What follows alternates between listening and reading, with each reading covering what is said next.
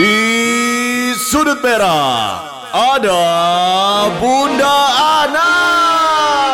Hai listeners, sehat?